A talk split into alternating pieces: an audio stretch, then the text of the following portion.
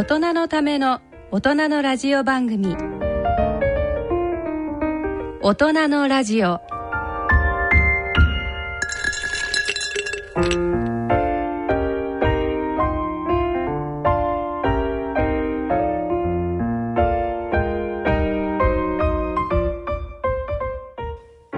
明けましておめでとうございます。坪田和夫です。けましておめでとうございまする。西澤邦弘でございます。その後言いにくい。明けましておめでとうございます久保田です。はい、えー、今年もこの時間はご機嫌が人類を救うと題してお送りいたします。はい。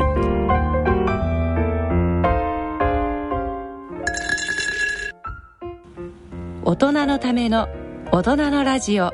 この時間を進行いただきますのは慶應義塾大学医学部教授の坪田和夫さん。出版プロデューサーの西澤邦弘さん。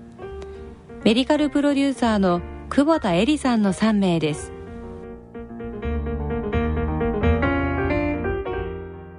この番組は野村証券ほか各社の提供でお送りします。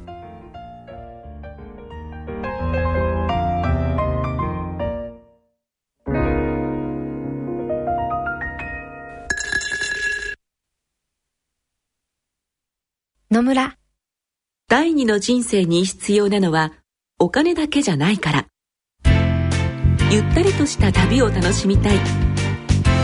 健康はもちろん若々しさもまだまだ保ちたい。住まいをもっと快適にしたり、相続のこととかもしもの時のことも考えておきたい。セカンドライフのために知りたいことってたくさんありますよね。あなたのハッピーなセカンドライフのために。野村証券の本支店ではさまざまなスペシャリストを講師にお招きして野村のハッピーライフセミナーを開催しています。詳細はウェブで「野村のハッピーライフ」と検索してください。なお当セミナーではセミナーでご紹介する商品などの勧誘を行う場合があります。それの村に来て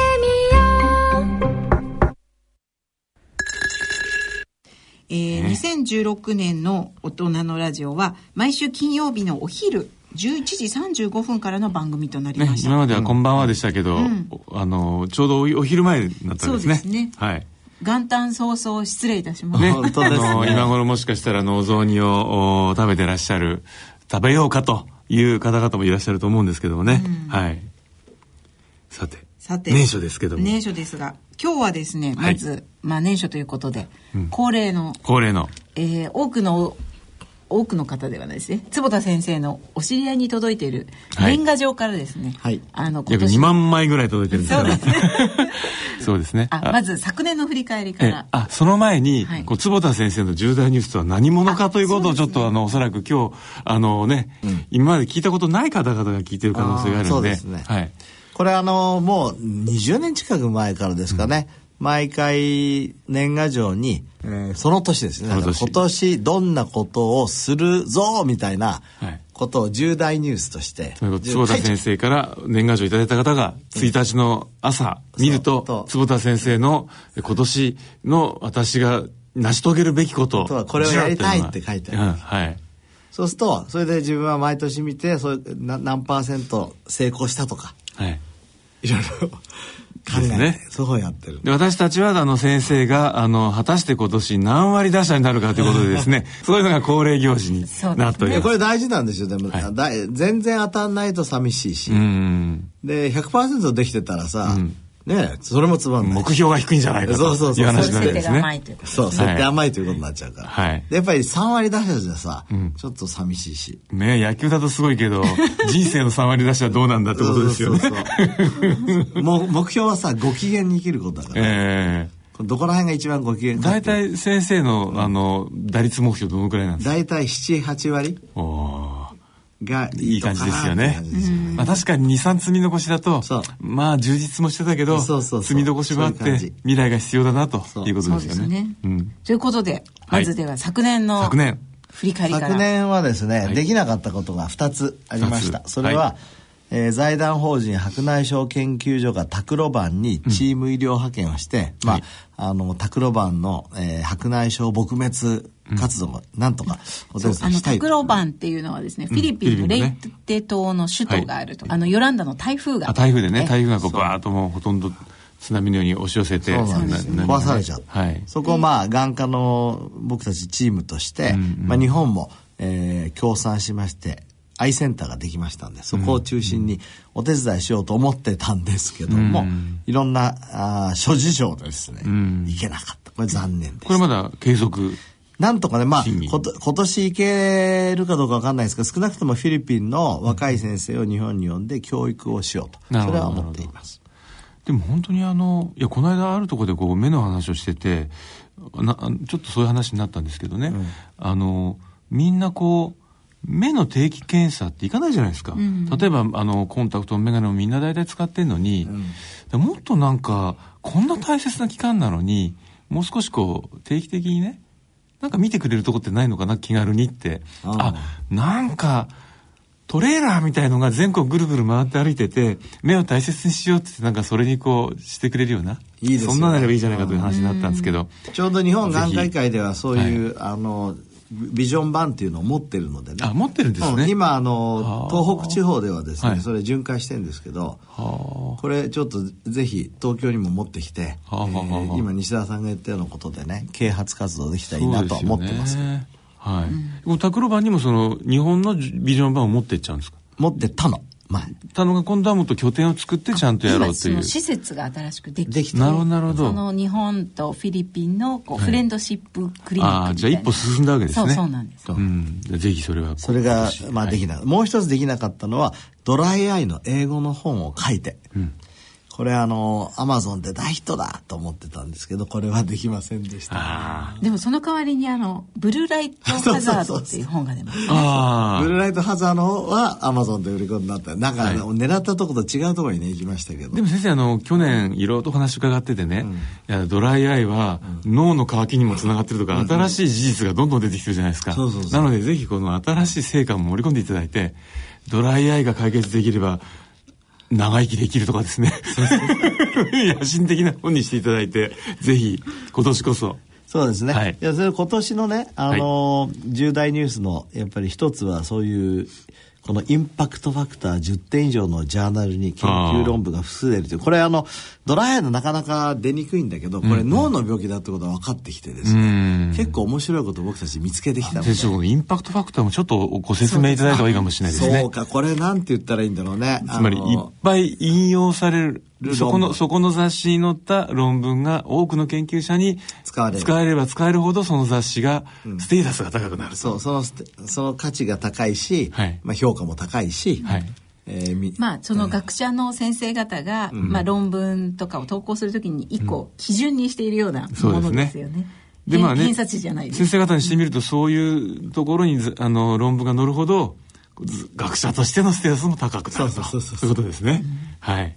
なかなか難しいとこね、例えばネイチャー、セル、サイエンスっていう、こういう有名な雑誌があるんですけど、えーはい、なかなか、えー、新しくて、で、しっかりとした研究じゃないと乗らないので。で、こう、広がりのあるそうってことですよね。そう。はい、えっ、ー、と、去年は全部玉砕でした。なるほど。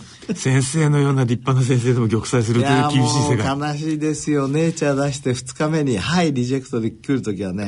そんな早いんですか？だから全然、あのー、これ、論文いくでしょ、ええ、そうするとその論文っていうのは、はい、僕も編集委員長やってるからよくわかるんですが、えあこれはもうダメだって言ったのは編集委員長がそこで跳ねちゃうわけ。ああ、そう、審議にかからない。審議にかからない。うわ、厳しい。そう。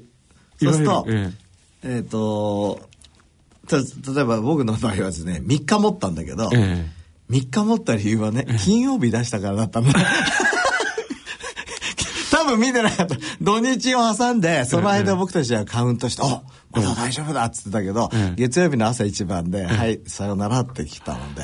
いや、リスナーの皆さん、あの、これはとても勇気づけられるお話でございまして、あの、私たちは、まあ、に、あの、日常、いつもい、いろんなものにこう拒否されたり、あの、女性に振られたりしてるわけですけども、あのね、私たちからすれば、あの、坪田先生は本当にこう、高カ理学科を率いる先生でいらっしゃり、あのね、慶応のこう眼科を束ねる教授でいらっしゃり、そういう方でもですね、2日でリジェクトされることがある。そうなんですよ。でも、即リジェクト。即リジェクト。でもそれでもまたこう乗り越えていくのが、まあ、いわゆるこう研究っていうそうですね。めめげずに頑張っています。そういうことですよ。いい話だ。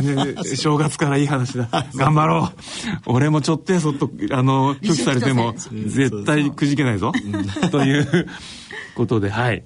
そう、そういうのがあります。はい、で、あと今年はですね、えーまあ、日本眼科学会っていうすごく僕の学会の中では大切な学会で特別講演、うん、これも頑張ってやろうとか。特別講演をする権利を得るにはどういうことが必要これね2年前のはい、その特別講演選考委員会っていうので選ばれる。ああもう選ばれてるんですか？選ばれてる。あじゃあこれはもう確実当確。これに、うん、だけどその特別講演がやっぱり大成功するかっていうのはあの、講演はできんだけどさ、えー、やっぱ良かったねとか、素晴らしかったねとか、歴史に残るねとか言われたいじゃん。そりゃそうですね。これって何回もできるもんじゃないんですよね。そう、一生に一回しかえ？今回ついに、ついに。しかも第120回日本眼科学会。そうなの。つまり120年目の眼科学会でついに先生は、そうですね。講演。そう。だから僕は非常に名誉だなと思って。えそのテーマも決まってんですか？そうですね。えっ、ー、と、がん疾患への抗加齢アプローチ。はいこれはネイチャー的な広がりを持った。そうそう。副題は、ドライアイから近視まで。はい。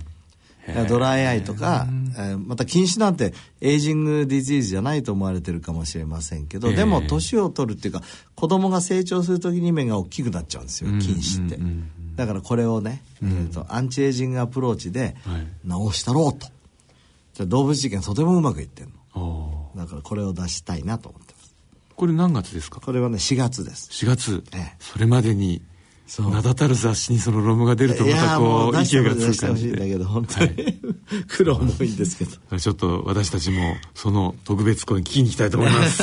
ありがとう、はい、それからまあめぼしいところで言うと積み残しのドライアイの英語もこれもしつこいでしょ？でも今年こそ今年こそ。とはい。やっぱりやってる、うん。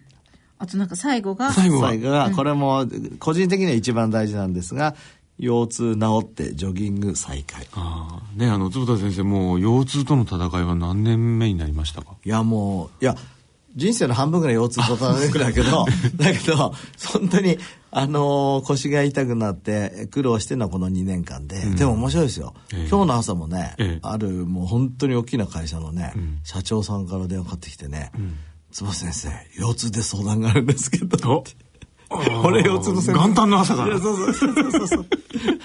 なんでなんでって言うと、はい、あの、いや先生なんか腰痛で悩んでるって有名ですよって。あ、もうそれが有名になってる。なんか、眼科教授に腰痛相談。そうそう腰痛相談。でも、はい、それ、腰痛の相談受けちゃうと俺嬉しくてさ。ええ、なんか、もう、自分の、そうそう、1時間ぐらい喋っちゃう。もしかしてあの、お部屋でやってる熊さん歩きのこととかも。熊さん歩きから、ラクダさん歩きから、ぶら下がり、ね、ぶら下がりぶら下がり運動からさ、ええ、それからレーザーの手術も3回も受けちゃったしね、去年。うん、ということで、いろいろと話しました。でもやっぱレーザーって3回やったからって治るもんでもないんですね、腰。そうですね。でも前に比べたら良くなったので、今。そうですか。やってます。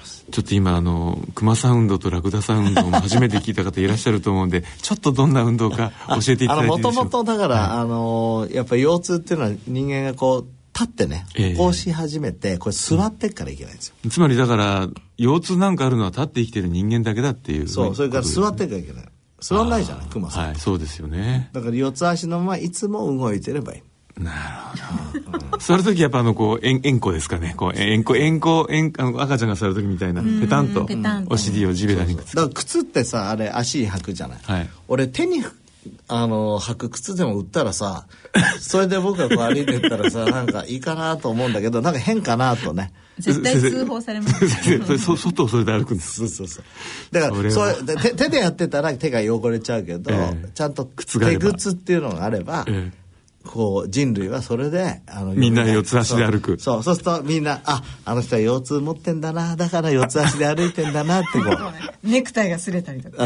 あじゃあネクタイを擦短いれ擦れない短にするようなこうサポーターを売り出すとか。ええでも先生そのもうあれですかだいぶこう訓練されてると、熊さん歩きの方が、あの二本足で歩くよりも楽なんですいやいや熊騒ぎ今でもやっぱり大変。そうですよね。もぜいぜい言っちゃうでしょ本当に 面白い、く皆さん。れぐれもされないように、はい。はい。カニさん歩きはいいでいいですよ。カニさん歩きもカニさん歩きは、これはただ横にはい。カニカニするだけで、ええ。なんとなく楽しい気分になります。おそれはお正月すごいいいですね。いや腰痛対策にもなるんですか？いや腰痛あんまり書いてないけど、でも楽しくなる。ご機嫌になる。特に階段とかすごい楽しくなる。階段横歩き。よくあるえーということで本日の大人のラジオはまずあの坪田先生の重大ニュースから、はい。えーお送りしました、はい。えーこの後、えースポーツのコーナーでは、えーシードリーム編集長の田久保正美さんをゲストにお迎えしてお送りします。それでは大人のための大人のラジオ進めてまいります。おめでとうございます。おめでとうございます。ます。はい。大人のための大人のラジオ健康医学のコーナーですここからのこのコーナーでは坪田和夫さんに医学の話題についてお話しいただきます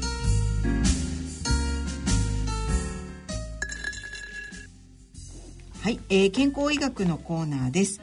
えー年明け早々。年明け早々あの大きなニュースが。はい年明け早々というかあの年末を揺るがしたと言いますか あのこの番組のね先生テーマが「ご機嫌が人類を救う」というテーマでございますけども、なんとランセットという、まあ、先生のいらっしゃるこう医学の世界では頂点に立つ雑誌に70万人ぐらいの追跡研究でご機嫌でも人生はじゃあ寿命は長くならないかもしれないという恐ろしい研究が出て、私はなんかあのクリスマスのあたりだいぶあのどどうしどうしようかと 思ってたわけでございますけど先生あの研究っていうのはまあどういうふうにこれねあの、はい実は考えて2015年ランセットに2つの相反する論文が出たんですけども、この最近出たやつこれもあのロンドンの人でですね、はい。えっ、とこの Million Women Study とかいうなんか、ん。イギリスでやってるはい。研究、はいで西田さんの言うようにこの研究ではですね、まあ、女性だけに限ったことですが、ええ。ー幸せでも幸せじゃなくても死亡率は変わりませんよと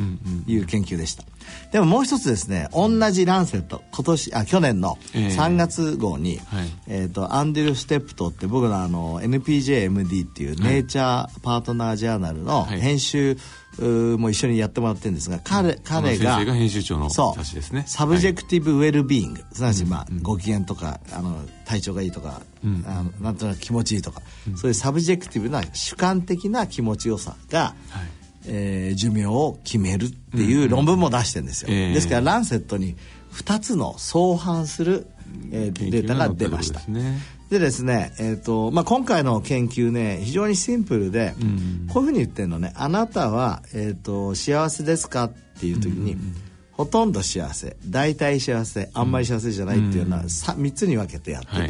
全く差がないんですよ、うんうん。で、まあ、僕が思うにこのクエスチョネアに問題があるんじゃないかないうふうに、まあ、ちょっと考えてますそうですね。あとなんかあのあれですよね。あのこう幸せ感に影響してる項目として出てるのが、貧乏とか、ん。あの健康じゃないとか、そういうことですよね。だから非常にその紐付けられてる項目が明確だというか、うんなんかそれになんかなんとなく引っ張られてんじゃないかなって気も今先生がおっしゃったように、え私もちょっとしたんですよね。だからまああのひ紐付けられてる可能性があるのでこのタイトルにもですね、こうえ微妙こう微妙うまいんですよこれ。うんうんうん。Does happiness itself itself って書いてある、うんうんうんそれからすね。affect mortality だからこれはですね暗に言うとね、幸せはそれそのものじゃないかもしれないけど関係します、うんうんうん。ダイレクトリーじゃないけどインダイレクトリーには関係します、でそこはね伏せてるですよね、うん。だからまあやっぱり基本的には幸せに今日が生きられるような環境づくりそれは健康も、まあ、ちょっとしたあのゆとりも含めて作れればやっぱり人は幸せなんじゃないの？っていう逆読みもできるとそうですねいうことですよね。そうですね。えー、この辺はあの本当にまあ論文の読み方って僕たち、まあ、医学部に入ると習うんだけど、えー、まず疑わなきゃいけない。まず。で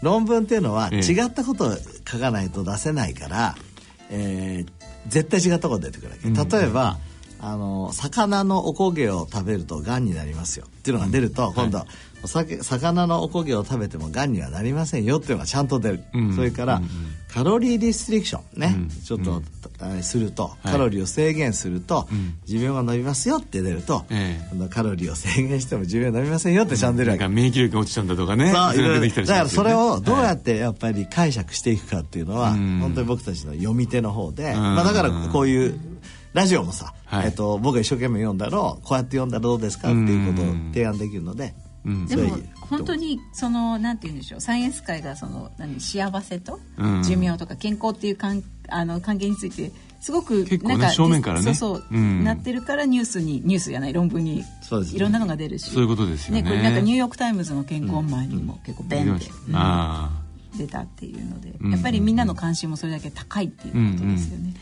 だってちゃんと見ればいやそこやっぱりおお金がなさすぎるのとあのやっぱりね不健康で不安がいっぱいあるっていうのはダメだよねって。普通にダメですよね。普通なんだよね。でもね先生がおっしゃったようにあのほら600万円ぐらいの収入だと幸せだけど、ありすぎても不幸せになるとかだからそのどのくらい貧乏だと思ってんだっていうそれも重要ですよね。そうだ。ででも最近さ円安になっちゃったから、えー、今800万円になっちゃった。だんだん高くなってきましたね。そうそうそう。僕の本書いた時はさあれ80何円だったから600万円ぐらいだったんですよ、えー、でも今計算してみると800万円なんですよ、えー、800万円っていうとちょっとこうハードル高いですよね。そうそうそう。600万円とちょっと違いますよね、えー、やっぱ為替をなんとか頑張って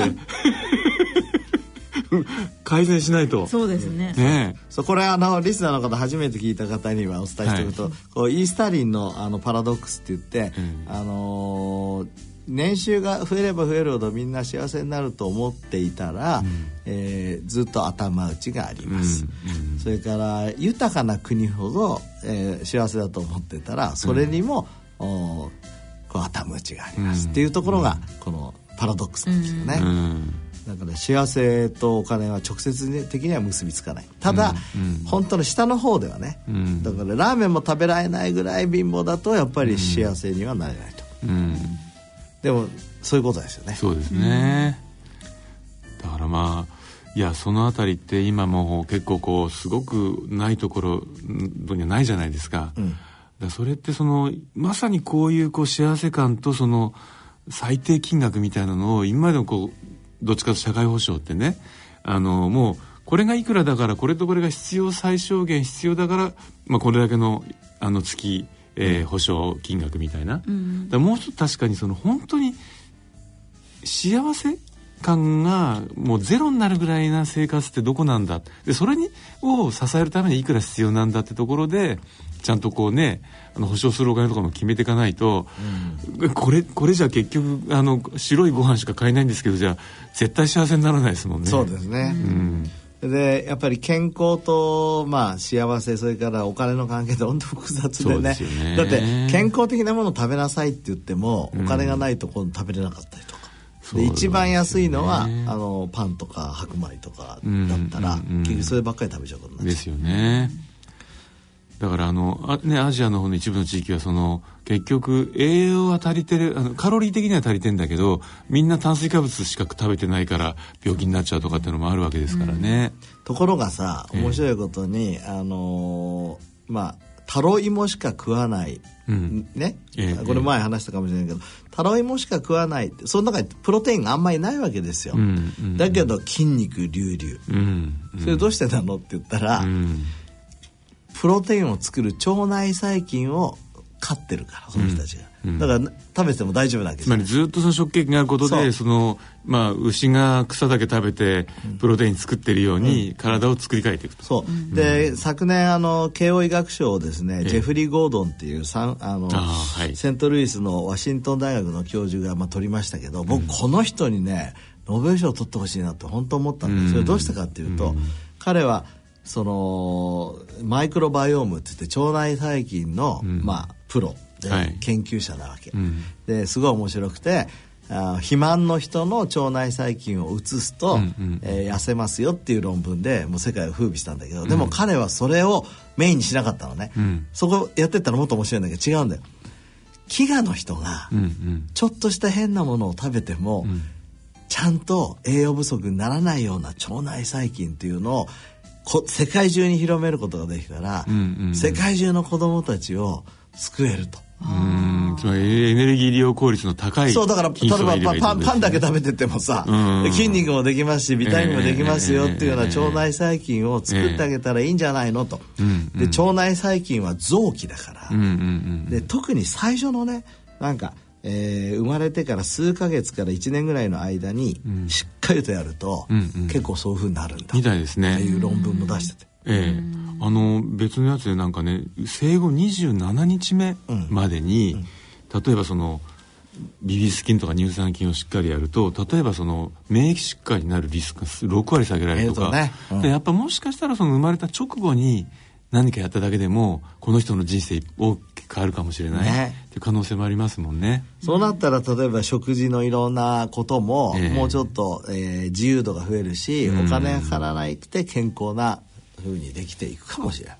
腸内細菌これから大事なんでうちもしっかりと研究したいと考えてるんいですよね。っていうかだってあれですよね。慶応大学は今あの腸内細菌分野のサンバカラスがいる大学って言われてますからね。ほんとほんとすごいですよね。研究スペースもなんかそうですね。あのねう。んそうそうそう、ノートマウスって言って、えのライブラ、あの、そういう研究室がええ。今度立つんです。どこにできるんですか？あのね、慶応のリサーチパークの裏。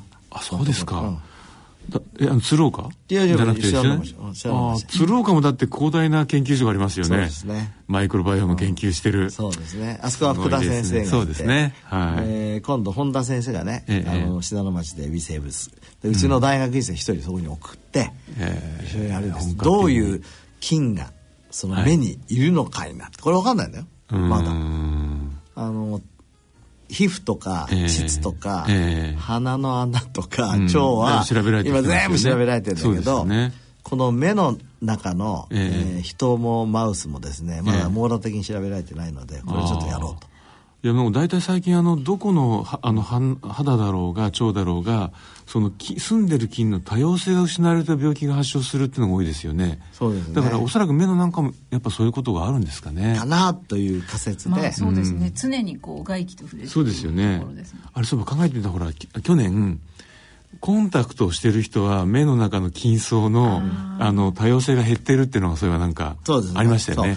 で、うん。あれも減ってるっていうだけじゃさ、うん。つまんないだけね。じゃあ減って何が起きたの？かそこを詰めようと。なるほど。いうふうに今考えてるいや本当にまさにあの先生はあのドライアイと幸せ感のこともやられてらっしゃいますから目がこうねこう感じが良くなるだけでまた幸せ感も変わるでしょうし、えーまあ、今日の最初のお題の、えー幸せだと長生きできるか えーご機嫌が世界を救うかという、まあ、そ,、のあたりにこう落ちるという。そうですね。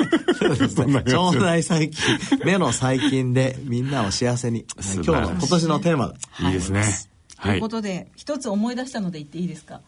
あ、えっ、と、今その話題に出ました、慶應義塾大学の、あの、福田正史先生。新次先生あ、ごめんなさい。はい福田真嗣先生を主人公にした、情熱大陸を今、あの、ちょっと制作をお手伝いしてまして、1月31日、日曜日夜放送になります。みんな見ましょう。はい。ね、もう腸の不思議のすべてがわかるという。ぜひご覧ください。はいはい。